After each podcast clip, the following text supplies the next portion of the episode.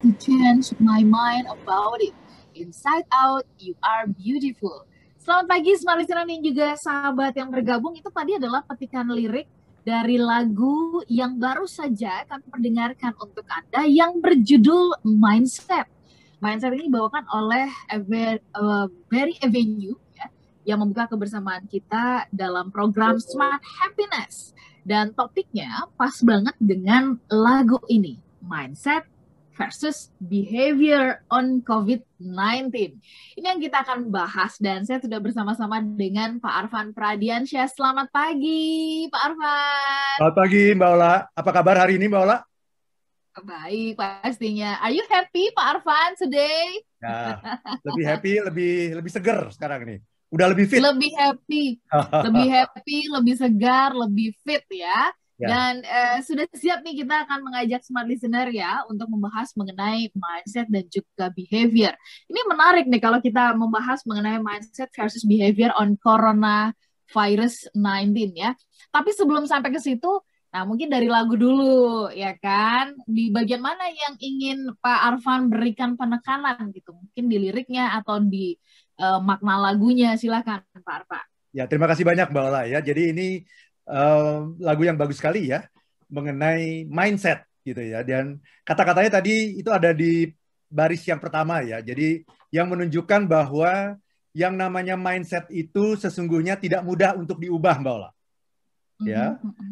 jadi tidak semudah itu gitu ya. Kata-kata bisa berubah dengan cepat perilaku bisa berubah dengan cepat tapi yang namanya mindset itu nggak bisa berubah dengan cepat gitu.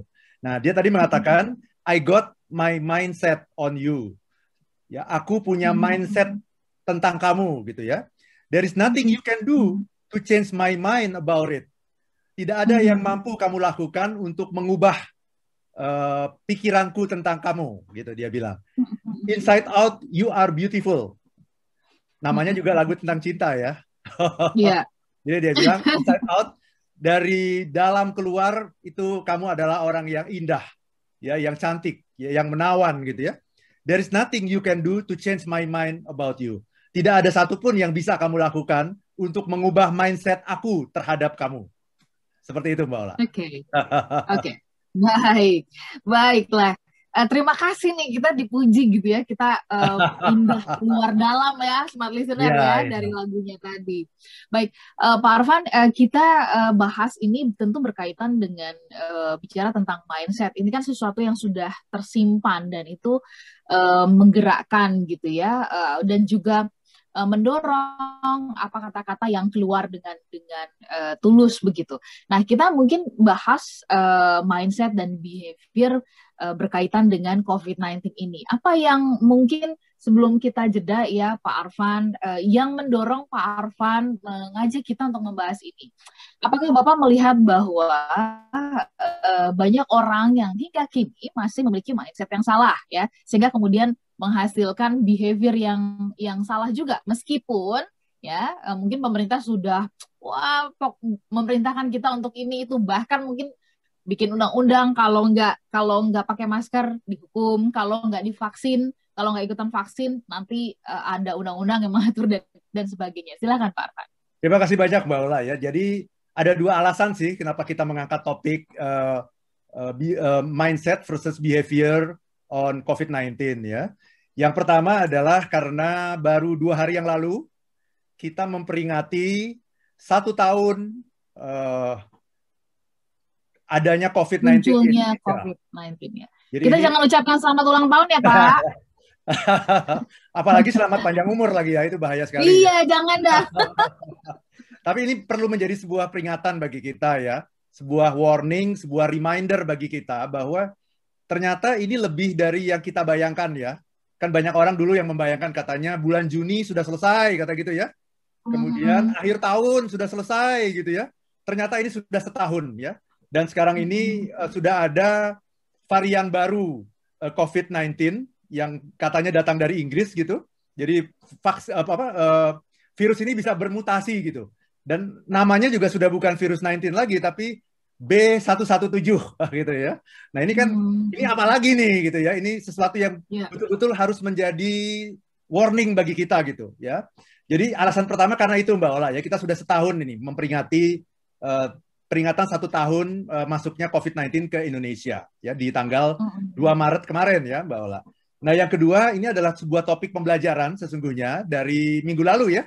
Karena minggu lalu Betul. saya sudah cerita ya ketika saya terserang uh, COVID-19 seperti apa rasanya, seperti apa pembelajarannya dan salah satu pembelajaran terpenting dari uh, saya mendapatkan uh, apa terpapar COVID-19 ini adalah uh, perubahan mindset. Nah ini mm-hmm. perubahan paradigma, yaitu berubah dari tadinya tidak percaya bahwa COVID itu ada, atau saya sering kali mengatakan ah itu sih hanya flu biasa aja lah, ya. Mm-hmm. Dan uh, setiap setiap orang juga bisa dengan mudah terkena flu ya.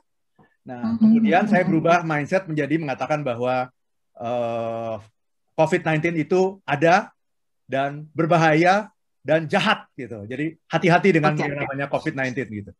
Itu Mbak. Yeah.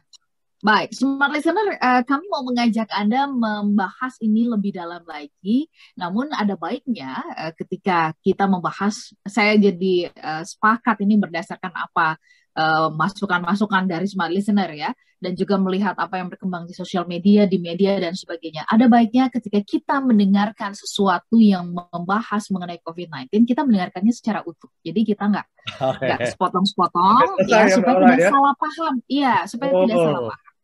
Terus uh, apa kaitannya antara mindset dengan behavior ya berkaitan dengan COVID-19 ini nanti kita bahas lebih lanjut di sesi berikutnya. Tetapi apakah Anda termasuk yang telah berubah mindsetnya memandang COVID-19 ini atau Anda tetap memandang bahwa ini adalah uh, bisa-bisaannya pemerintah lah ini ya atau konspirasi apa begitu ya atau ini ya hanya sekedar flu biasa saja. Silakan, apa pun itu mindset Anda, tidak ada yang salah dengan itu. Tapi persoalannya adalah dengan kondisi sekarang, kenyataannya COVID-19 itu memang benar-benar ada faktanya. Tapi jadi sesaat membahas ini, Sinar dan juga kita. sahabat yang bergabung, mindset versus behavior on coronavirus ya. Ini yang menjadi topik bahasan kita dalam Smart Happiness. Anda kami ajak ya untuk kasih komentar. Ini setelah satu tahun setelah satu tahun kita berhadapan dengan coronavirus ya, virus corona ini, apa tanggapan yang paling paling paling dalam dari hati Anda tentang situasi saat ini, tentang virus ini? Silakan Anda boleh sampaikan ke 0812 11 12 959. Kemudian juga Anda bisa live chat ya di uh, YouTube ya channel Smart FM. Saya ingin menyapa Anda yang ada di Makassar, Manado, kemudian Banjarmasin, Balikpapan. Selamat pagi untuk Anda yang ada di Palembang, kemudian Pekanbaru dan juga Medan. Hai, Anda yang ada di Surabaya, Yogyakarta, Jakarta, Depok, Tangerang, Bekasi, Bogor ya, kemudian juga eh, kota-kota uh, di sekitarnya ada 10 kota di mana Smart FM hadir. Saya yakin di 10 kota ini mindsetnya beda-beda, behaviornya juga beda-beda. So, let's go. Anda bisa kasih komentar dan pandangan Anda ya. Pak Arfan, um, seperti yang tadi saya sebutkan gitu ya, ada 10 kota ini saya udah yakin banget 10-10-nya ini nggak mungkin persis plek keteplek itu sama begitu ya mindsetnya berkaitan dengan uh, virus corona ini. Tetapi sebelum uh, kita jauh membahas lebih dalam lagi, sebenarnya apa sih yang membentuk mindset ini, Pak Arfan ya? Apakah uh, tontonan ya, informasi yang masuk lewat tontonan, lewat apa yang kita dengar, apa yang kita baca? Kalau iya, um, apa menurut tanggapan Bapak melihat kemampuan masyarakat Indonesia dalam mencerna informasi? Silahkan. Very good question, Mbak Ola. Bagus sekali pertanyaannya ya. Jadi eh, apa sih sebetulnya yang membentuk uh, mindset? Ada banyak sekali Mbak Ola. Ya, ya, mulai dari informasi yang kita dapatkan, ya, kemudian belief kita.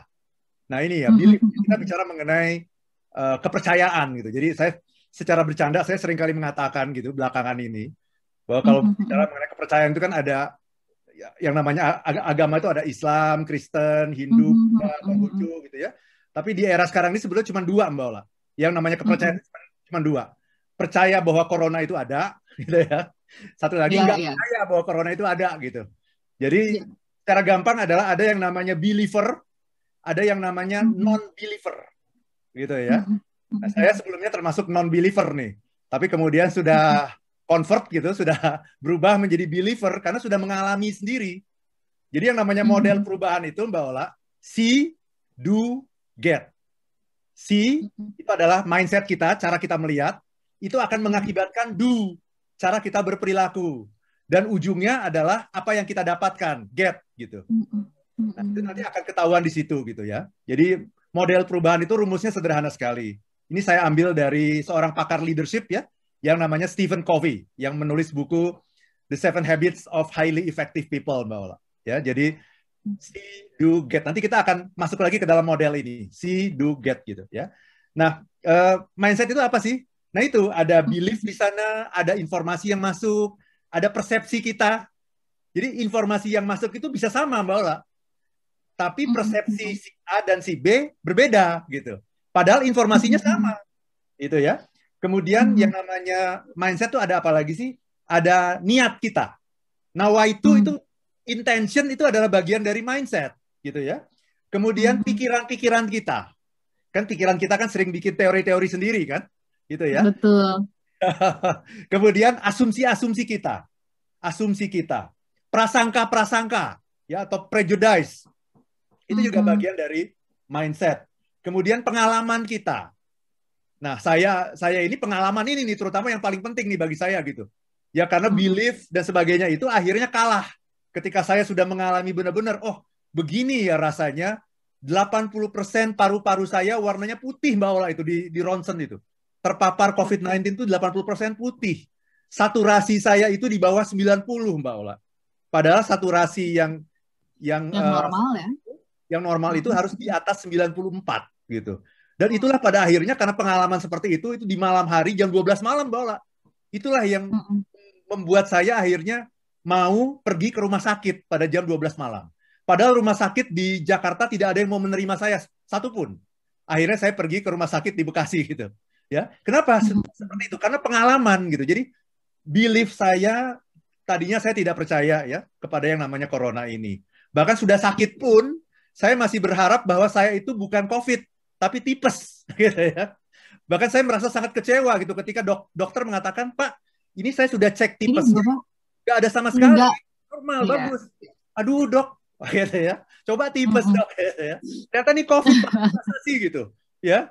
Dan yang yang membuat saya akhirnya mau dilarikan ke rumah sakit bukan apa-apa, pengalaman. Karena saya mengalami sendiri, saturasi saya di bawah 90. Dan kalau dibiarkan terus, itu bisa mengakibatkan kondisi yang fatal gitu, bisa mengakibatkan kematian gitu. Jadi ini yang akhirnya membuat saya berubah mindset gitu. Ayo langsung deh, nggak ada cara lain gitu, ya. Termasuk juga yang membuat mindset kita adalah cara pikir kita, kebiasaan kita berpikir seperti apa begitu Mbak Ola. Ya kemudian uh, juga adalah eh, teori-teori uh, yang kita pahami selama ini gitu Mbak Ola. Teori apa pun gitu. Ya, jadi kalau bicara mindset itu sesungguhnya ada banyak sekali gitu yang ada di dalam pikiran kita ini yang sifatnya abstrak. Nah, karena abstrak, banyak orang yang tidak mau mendalami itu, Mbak Ola. Iya, Padahal, nah, ini yang sangat penting yang perlu kita garis bawahi, Mbak Ola. Badan Pusat Statistik itu pada bulan Oktober tahun 2020 melakukan penelitian. Penelitiannya menarik sekali. Siapa di antara Anda yang percaya corona dan tidak percaya bahwa corona itu ada?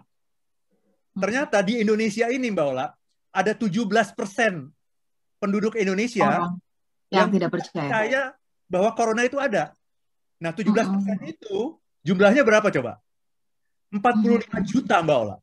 Jadi ada 45 juta orang yang non-believer ini, yang tidak percaya bahwa corona itu ada. Termasuk ya. satu saya gitu.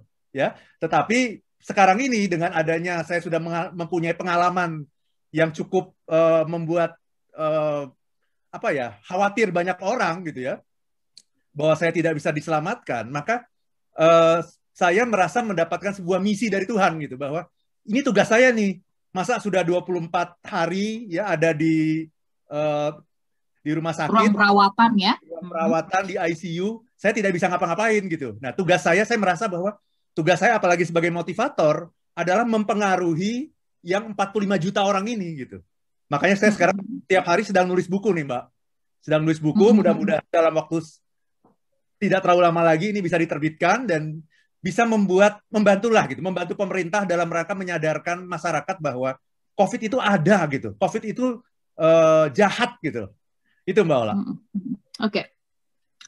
uh, Pak Arfan kita lihat kan ya upaya pemerintah kan tidak udah-udah begitu ya, tidak habis-habisnya bahkan oh. dibentuk uh, satu tim ya uh, yang khusus menangani ini dan kemudian kita juga melihat uh, berbagai data orang-orang yang terpapar COVID, kemudian juga jatuhnya korban. Kita juga tiap hari dapat update berapa orang yang terselamatkan, ya, berapa orang yang tidak terselamatkan, terutama yang ini nih, berapa orang yang tidak terselamatkan, dan kemudian kita juga lihat pergerakan dari uh, jumlah makam yang bertambah, ya, pemakaman uh, tempat pemakaman uh, COVID-19 ini juga bertambah begitu. Nah, uh, apakah menurut Bapak ini ya uh, semua fakta-fakta tadi tidak cukup ya untuk benar-benar bisa membuat mindset seseorang uh, bisa berubah. Artinya apa sebenarnya yang membuat mindset uh, seseorang itu demikian demikian kerasnya, demikian sangat terbungkus dengan rapihnya begitu? Uh, kalau menurut Pak Arfan itu apa? Kuat di apa sih di beliefnya kah gitu ya? Di soal uh, ya ya kalau udah believe kan gimana kita mau mau mengatakan apa pun gitu ya. Uh, sulit gitu kan. Anda anda tidak yakin tapi kalau saya yakin saya yakin cantik. Anda mungkin saya tidak yakin saya cantik misalnya seperti itu. Tapi Pak Arfan ditahan penjelasannya karena saya ya. tahu ini penjelasannya akan sangat dalam sekali begitu. Smart listener dan juga sahabat yang bergabung tetap bersama dengan kami. Saya berharap saya tidak usah atau Anda tidak usah tunggu sampai mengalami sendiri COVID-19 baru uh, berubah mindsetnya, tetapi nanti kita bahas apa yang membuat mindset ini sulit dirubah. Kita jeda ya. Dan kami menantikan Anda bergabung di 0812 11 12 959.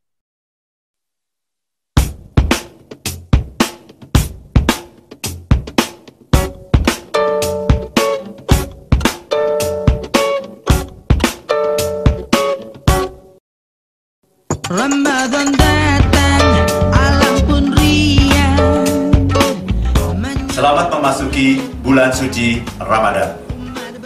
Tahukah Anda satu hal yang sangat penting yang harus dipertahankan selama Ramadan? Kegembiraan. Apakah Anda gembira memasuki bulan suci Ramadan? Semua orang yang ditanya pasti akan mengatakan gembira. Walaupun dia-dia, ada yang merasa berat menghadapi bulan suci Ramadan. Aduh, gak tahan lapar dan hausnya. Belum lagi harus bangun sahur. Tidur jadi kurang. Padahal tetap harus bekerja dari pagi sampai sore.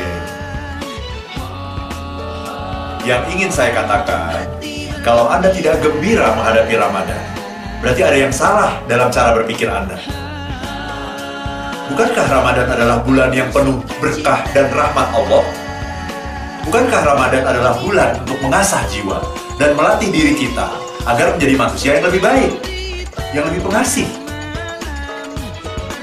Jadi itulah kegembiraan yang pertama, gembira menyambut Ramadan. Kegembiraan yang kedua, adalah gembira menghadapi berbagai cobaan.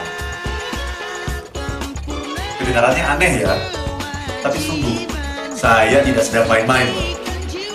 Kita memang harus gembira menghadapi berbagai cobaan. Kenapa demikian? Karena cobaan itu sesungguhnya memberikan kepada kita kesempatan untuk menang. Coba Anda pikirkan, kalau tidak ada cobaan, apakah Anda bisa disebut menang? Bisa, Menang melawan siapa? Untuk bisa menang, Anda membutuhkan lawan. Dalam hal ini, lawan Anda adalah situasi yang negatif. Anda membutuhkan cobaan yang bisa membuat Anda marah, lupa diri, terjerembab, terperosok. Anda hanya disebut menang kalau Anda bisa mengendalikan diri Anda dan menghadapi situasi tersebut dengan sebaik-baiknya. Bila Anda mempunyai paradigma seperti ini, anda pasti akan selalu bergembira menghadapi kondisi apa pun. Ketika ada yang memancing kemarahan Anda, berhentilah sebentar dan katakan, inilah momen kemenanganku. Ketika ada yang memfitnah Anda, katakan, inilah momen kemenanganku. Ketika situasi sangat sulit dan menekan, katakan, inilah momen kemenanganku. kita sesungguhnya harus berterima kasih kepada mereka karena mereka telah menyediakan kesempatan kepada kita untuk menciptakan momen-momen kemenangan. Saya tidak mengatakan bahwa kita sedang mengharapkan kejadian-kejadian yang tidak kita inginkan menimpa kita. Tetapi kalaupun itu terjadi, kita bisa mengatakan pada diri kita, inilah momen kemenangan. Selamat menjalankan ibadah puasa dengan penuh kegembiraan. If you want to be happy, be happy